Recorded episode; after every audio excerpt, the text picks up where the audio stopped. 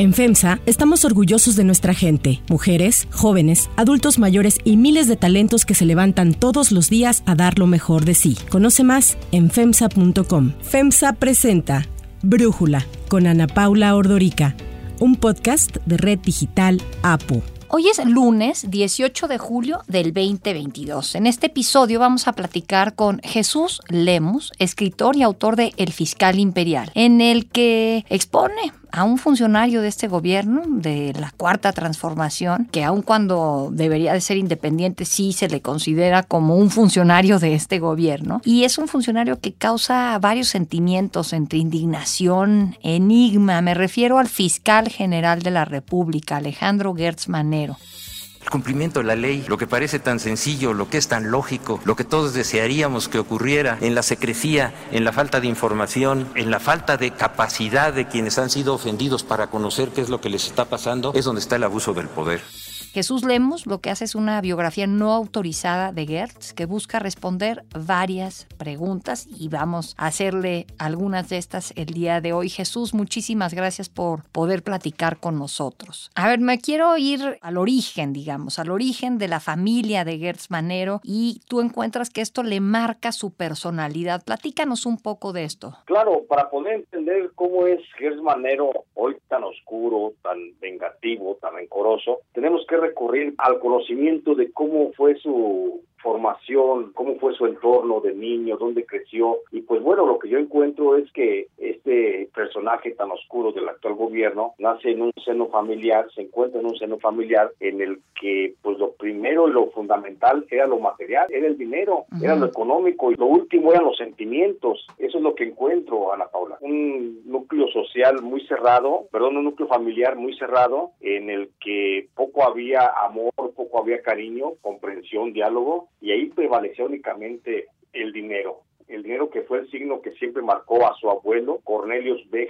Temax, y él es el que le hereda esa, seguramente esa ambición por el dinero y por el poder. ¿Y tú cómo encuentras este material para poder hacer esta biografía no autorizada, Jesús? Bueno, es un recorrido que tengo que reconocer, no hay fuentes públicas abiertas eh, que nos puedan informar sobre quién es el personaje, el Gers Manero, Alejandro Gers Manero, que tenemos hoy como fiscal, pero sí está la fuente testimonial de gente de tu entorno, gente que conoció su infancia. Eh, hay documentos, incluso testimoniales, documentos históricos en algunos archivos donde se refiere justamente de la personalidad de su, de su abuelo, un hombre ligado al partido nazi alemán, que fue investigado incluso en la época de cuando Miguel Alemán Valdés era secretario de gobernación, fue investigado en México por ser agente del, del nazismo y promotor de las juventudes hitlerianas, tanto el abuelo como el padre del fiscal Jesús Manero. Y eso es a lo que me remonta a, encontrar algunas fuentes que conocieron, aun cuando el, fiscal es longevo, tiene más de 80 años de edad, pues hay fuentes testimoniales que todavía dan cuenta de cómo era, de cómo fue en su momento el matrimonio en el que nació este niño. El fiscal siento que a ratos es el centro de atención en las noticias aquí en México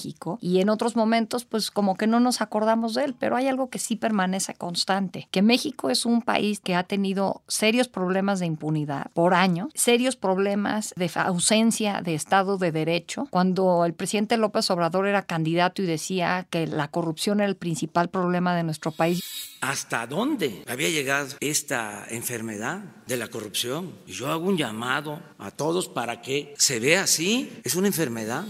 Yo siempre he estado en desacuerdo con esta observación. Creo que es la falta de Estado de Derecho el principal problema que tiene este país. Con Estado de Derecho no habría corrupción o habría menos. Y de alguna manera se luchó por varios sexenios para tener una fiscalía que sirviera, el hashtag famoso de una fiscalía que sirva. Y creo que quedamos en peor escenario, no me puedo imaginar. Tenemos un fiscal que ha hecho de esta situación de la falta de la impunidad y la falta del Estado de Derecho mucho Señor fiscal, a tus órdenes. Mira, me acaban de notificar que tú y tu hijo se ampararon en contra. No, no, no, sí, pero. No, no, me lo acaban de notificar, ¿eh?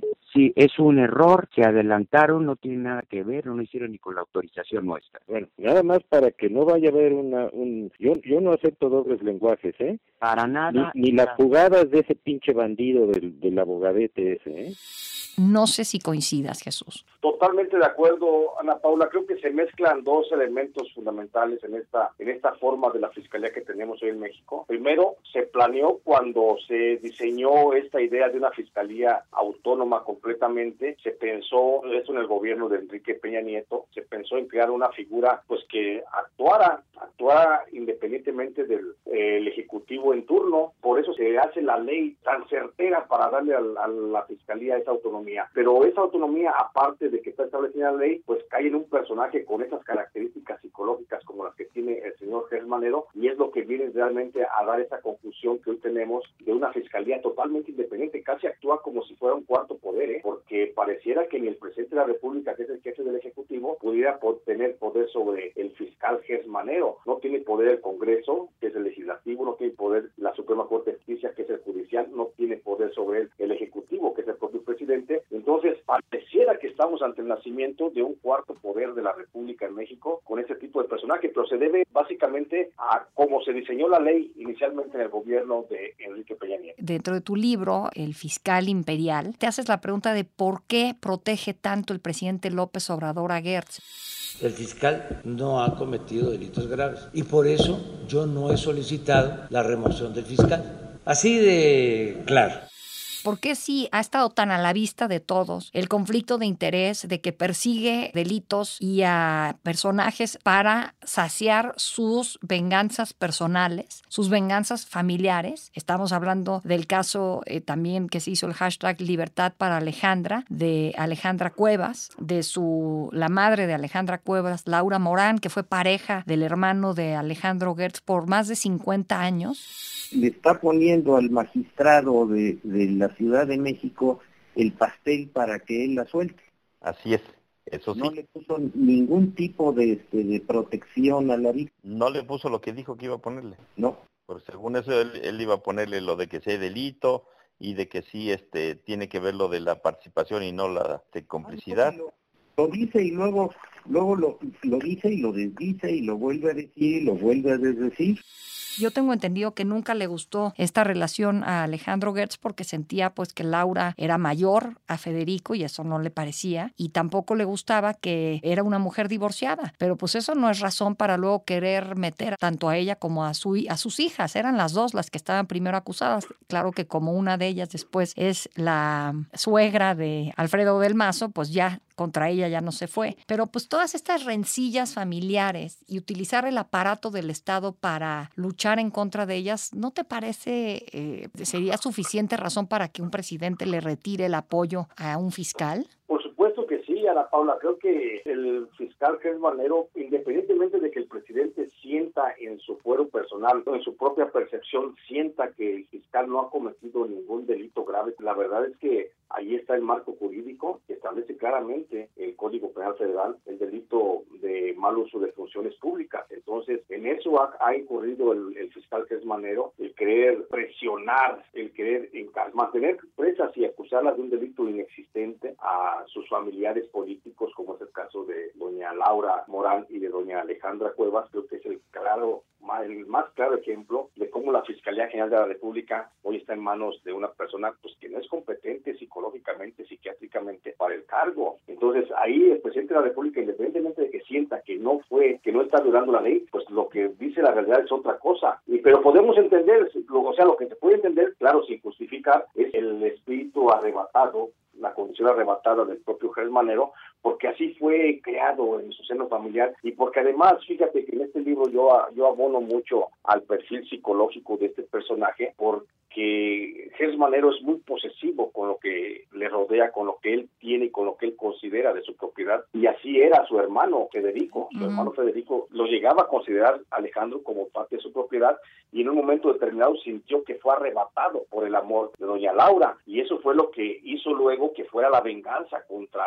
contra esta familia, Cuevas Morán, por el asunto del amor que le arrebató al hermano. No fue tanto buscar el trasfondo de una herencia que tenía, una, herencia inexistente que tuviera la, familia de la señora Laura, sino fue más bien por el arrebato del cariño de su hermano, por lo que lanzó la, la venganza contra ella. Pero ¿por qué lo protege el presidente? Bueno, es muy simple, a lo largo de este trabajo de investigación, con testimonios, por supuesto, de aquella época de 1977, encuentro la relación que tiene el presidente López Obrador cuando comenzaba en la, en la vida pública. Gers Manero se relaciona con López Obrador cuando Gers Manero era procurador de, de justicia laboral o procurador del trabajo a nivel federal y le comenzó a atender algunas peticiones que el propio Andrés Manuel le presentaba en su calidad de director del Instituto Nacional Indigenista de Tabasco. Entonces, esa fue la relación, ahí se, se da una relación de amistad porque Gers Manero, hay que decirlo también, tuvo un tiempo en el que fue un gran funcionario público, sobre todo en materia de, de justicia laboral, un ejemplar funcionario y cambió completamente las leyes en, en, México para darle derechos laborales a muchos, a muchos trabajadores. Eso tenemos que reconocerlo. Ahí donde se afianza la amistad entre ellos dos, después es una amistad que se va a seguir porque son parte del mismo equipo político que encabezó en su momento Porfirio Muñoz Ledo. Ahí se afianza todavía más y después, como Gers Manero es una persona depositaria de una gran fortuna económica por parte de su padre y de su abuelo, con esa fortuna, con parte de esa fortuna, comenzó a financiar algunos movimientos de izquierda en México, como fue el surgimiento del Frente Democrático Nacional, que es, que es un rompimiento al interior del PRI que promovió el ingeniero Cuauhtémoc Cárdenas allá en 1987-88. Una parte de ese movimiento lo apoyó económicamente Gers Manero sin salir a los reflectores públicos, sin que se viera que estaba relacionado con el movimiento. Después, parte de la campaña también del, del presidente López Obrador, las tres campañas hubo participación económica de Gers Manero. Entonces, ahí vemos una, cuando nadie daba un peso partido por la mitad por Andrés Manuel López Obrador como opositor al régimen priista, el que sí confió en él y tan confió que le financió eh, actividades públicas y partidistas fue Gers Manero. Por eso podemos entender que hoy el presidente tiene una gran, una extrema gratitud hacia el, el señor fiscal y por eso lo protege y lo defiende a capa y espada, porque en su concepción, en los zapatos de Andrés Manuel López Obrador, Alejandro Gers Manero ha sido un hombre bueno, le ha ayudado mucho, le ayudó pues, simplemente creyendo en él, en su proyecto y financiándolo, y por eso vemos hoy cómo hace de esa, de esa amistad, de ese cariño, de ese agradecimiento, pues una gran defensa, manteniéndolo en el cargo a costa de lo que él se diga. Yo también pensaba, pero no lo sé, te lo preguntaría, que para el presidente López Obrador es pues bastante provechoso tener a un fiscal eh, débil, no que Gert siempre haya sido débil, pero se ha convertido en un fiscal pues no querido por prácticamente nadie y que está ahí en, eh, en esa chamba sostenido por el presidente. Si el presidente incurre en los pasos constitucionales para destituirlo, alguien saldría en la defensa de, de Gers Manero. Entonces tiene a un fiscal que de alguna manera depende de él y esto debe de ser bastante satisfactorio para López Obrador. Pero, ¿qué opinas tú, Jesús? Yo pienso, yo pienso que el presidente López Obrador eh, tiene, no tiene a Gers Manero por ser un hombre débil o fuerte. Creo que lo tiene simplemente en compensación por un pago, una deuda histórica, un agradecimiento que tiene ahí. Y por supuesto, Gers Manero, entendiendo mal, malamente o de una forma equívoca lo que es la autonomía que le marca la ley, se ha sentido libre y ha decidido no darle cuentas a nadie, ni siquiera al propio presidente. El presidente, tal vez conociéndolo, conociendo al presidente cómo es también en su carácter afable con algunos de sus amigos, pues es por eso que también no se atreve a exigirle cuentas. Entonces, creo que esa relación simbiótica Gers López Obrador eh, ha caído justamente en el momento adecuado, en un marco jurídico adecuadísimo para Gers Manero, que también les permite navegar a los dos de manera muy cómoda. El presidente López Obrador no se mete en problemas, no quiere eh, conflictos con nadie, se permite el lujo de tener un fiscal que no va a ir contra ninguno de los adversarios, que tampoco el presidente quiere ir, aunque mediáticamente se diga que sí. Entonces digo, es una situación muy cómoda, una relación de simbiosis, muy, muy práctica para los dos, pero que a final de cuentas puede hacerle mucho daño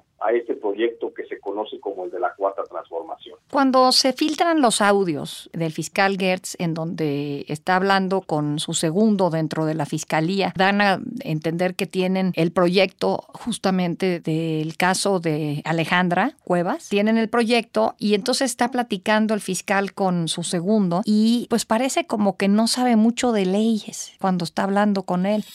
Ahora, una pregunta que se me acaba de ocurrir. La sala local, ¿usted cree que pueda de inmediato dictar un nuevo, este, una nueva sentencia? En dos días las dictan, doctor. Esos son, este, ya tienen, por ejemplo, todo, todo lo, este, el, la relación de pruebas y todo ya lo tienen. Lo único que hacen es los razonamientos y entonces nada más lo que hacen es valorar. Dicen, esta sí, esta sí, por esto, por esto, por esto, de aquí se desprende tal cosa. Él le tiene que estar explicando al fiscal de qué se trata el proyecto y más o menos en qué sentido va. A mí me sorprendió eso muchísimo. ¿Cómo lo explicamos? ¿Qué tan capaz es el fiscal Gertz Manero como abogado? Es quizás la pregunta que te estoy haciendo, Jesús. Yo creo que lo que escuchamos a un fiscal preguntándole a Juan Ramos, eh, términos términos legales, hacia dónde va la manipulación del amparo que están viendo con los eh, ministros de la Suprema Corte, yo pienso que es más bien un efecto ya de la edad. No creo que el señor Gers Maneros no sea un buen abogado. Mm. Creo que en su momento pudo haber sido una, un abogado, pero estamos hablando de que él terminó su doctorado en Derecho pues hace ya más de dos décadas. Y entonces de eso ya hace rato, de cuando conoció los términos de entonces, nunca ha sido litigante y entonces el técnico realmente es Juan Ramos. Entonces lo que pienso es que ya la propiedad del propio fiscal es lo que le impide también ya estar actualizado en los términos, en las modificaciones de ley, en los términos de procedimientos penales y por eso está consultando a Juan Ramos. Lo que está ahí en la evidencia es que el fiscal tiene un doctorado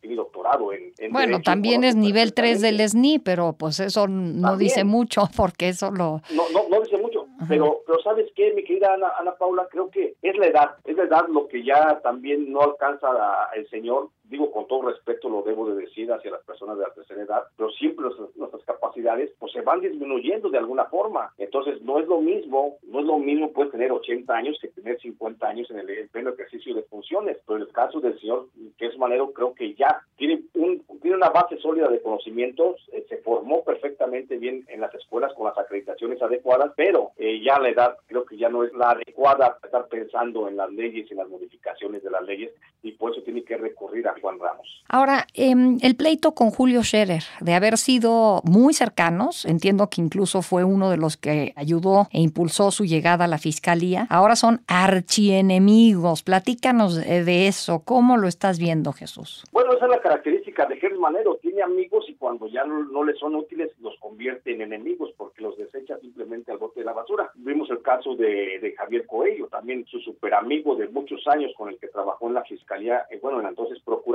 y termina desechándolo, tachándolo de bandido y de abogadete. Entonces, eh, no es extraño el comportamiento de Gers con este personaje, con eh, Julio Scherer, pero Scherer en un momento dejó de serle útil, dejó de serle útil cuando Julio Scherer era el emisario del fiscal para negociar extrajudicialmente algunos casos, porque eso está demostrado por testimonios, algunos testimonios que se mencionan también ahí en el libro. Entonces, el caso de Julio Scherer, también Julio Scherer no es una blanca paloma, eso tenemos que decirlo de manera también muy clara. Julio Scherer tiene sus pecados y tan los tiene que el propio presidente lo reconoció y por eso, a pesar de que era su hermano, pues lo tuvo que desechar, pero realmente ahí fue una complicidad mal entendida porque casi siempre los, los delincuentes que están en complicidad terminan peleados, mi querida Ana Paula, y es el caso de Julio Scherer con el fiscal Gersmanero. Estaban en un negocio turbio, vendiendo justicia, vendiendo la solución de asuntos extrajudiciales y por supuesto que en un momento ya no salieron de acuerdo, se rompe el acuerdo y terminan así conflictuados. Ahí está de manera muy clara y muy precisa explicado en este texto que me publica Harper Collins. Pues para leerlo, Jesús Lemos, muchísimas gracias por darnos esta primicia de lo que tienes en tu libro que ya se puede comprar en librerías. Gracias, Jesús. Muchas gracias, Ana Paula. Yo soy Ana Paula Ordorica. Brújula lo produce Batseva Faitelson en la redacción Airam Narváez, en la coordinación y redacción Christopher Chimal y en la edición Omar Lozano y Cristian Soriano. Los esperamos mañana con la información más importante del día.